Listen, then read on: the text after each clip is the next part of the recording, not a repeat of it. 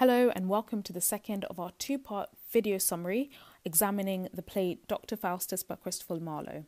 In this video, we'll be looking at key characters, themes, as well as symbols. And make sure you check out the first part of this video where we summarize the plot and also talk about important contextual issues that you should be aware of. Now, when it comes to the main characters, the first is Dr. Faustus, and we learn that he's a very intelligent and ambitious scholar, and he never seems completely secure in his decision to damn himself, and by the end, he's asking for forgiveness. We're not entirely sure if he's our tragic hero. However, we do learn that he becomes incredibly greedy through his ambition once his wish to uh, conjure magic is fulfilled and Mephistopheles becomes his servant. And one of the things that we find is that during his time, when he was powerful, he actually didn't use his magic for good ends. He used his magic in a very wasteful way, which really makes us as the audience sometimes not feel incredible sympathy for him and for the outcome that he faced at the end. Mephistopheles is the other key character, and he's a demon that Faustus summons. He warns Faustus against making a deal with the devil, but he also wants to recruit souls for his master. He's also sympathetic when he recounts the demons losing everything when they fell from heaven, much like how Faustus will eventually lose everything and fall into hell and damnation, much like Mephistopheles. There are good and bad angels, and these angels often seem to pop uh, up, and they are often seen in pop culture today, appearing on characters' shoulders and they represent parts of Faustus's conscience. So obviously there's the good angel who constantly reappears to remind Faustus that he can seek redemption if he renounces his decision. However, the evil angel who Faustus does listen to tells him to pursue his desires, his lustful ways, as well as his pursuit for the dark magic, and he suffers as a result for this. Wagner is the other important character, he's Faustus' servant. And it's interesting that we learn that he wishes to learn about the dark arts and he uses his master's books. So, this greed and this wish for uh, and desire for power isn't only in the upper classes, we find that it's also in the working classes. And Wagner appears to have just a similar amount of ambition and desire as does Faustus. In terms of the themes, the first is of sin, redemption, and damnation.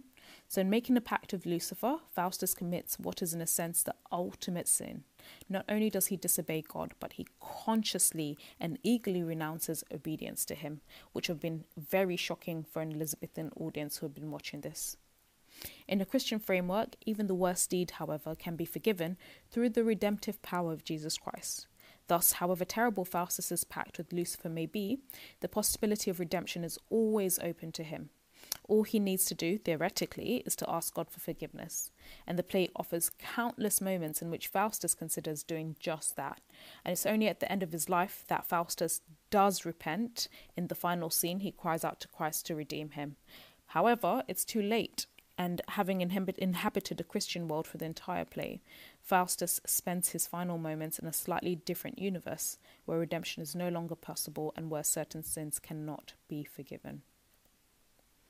The other theme is the medical versus Renaissance values. So this play sits on the cusp of the medieval and Renaissance periods. God was the center of life in medieval times, while the Renaissance values individualism and scientific inquiry, which is really brought out in this play.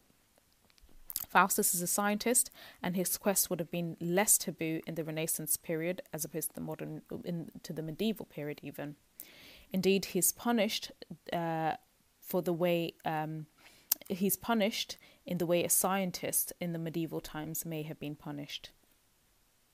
Power and corruption is another important theme. So, Faustus is very ambitious and he initially plans to use magic to conquer Europe and gain, gain great wealth. His desperation for power leads him further into trouble, however, and the more power he gets, the less he's tempted to repent and go back to being good. In terms of symbols, the first is blood.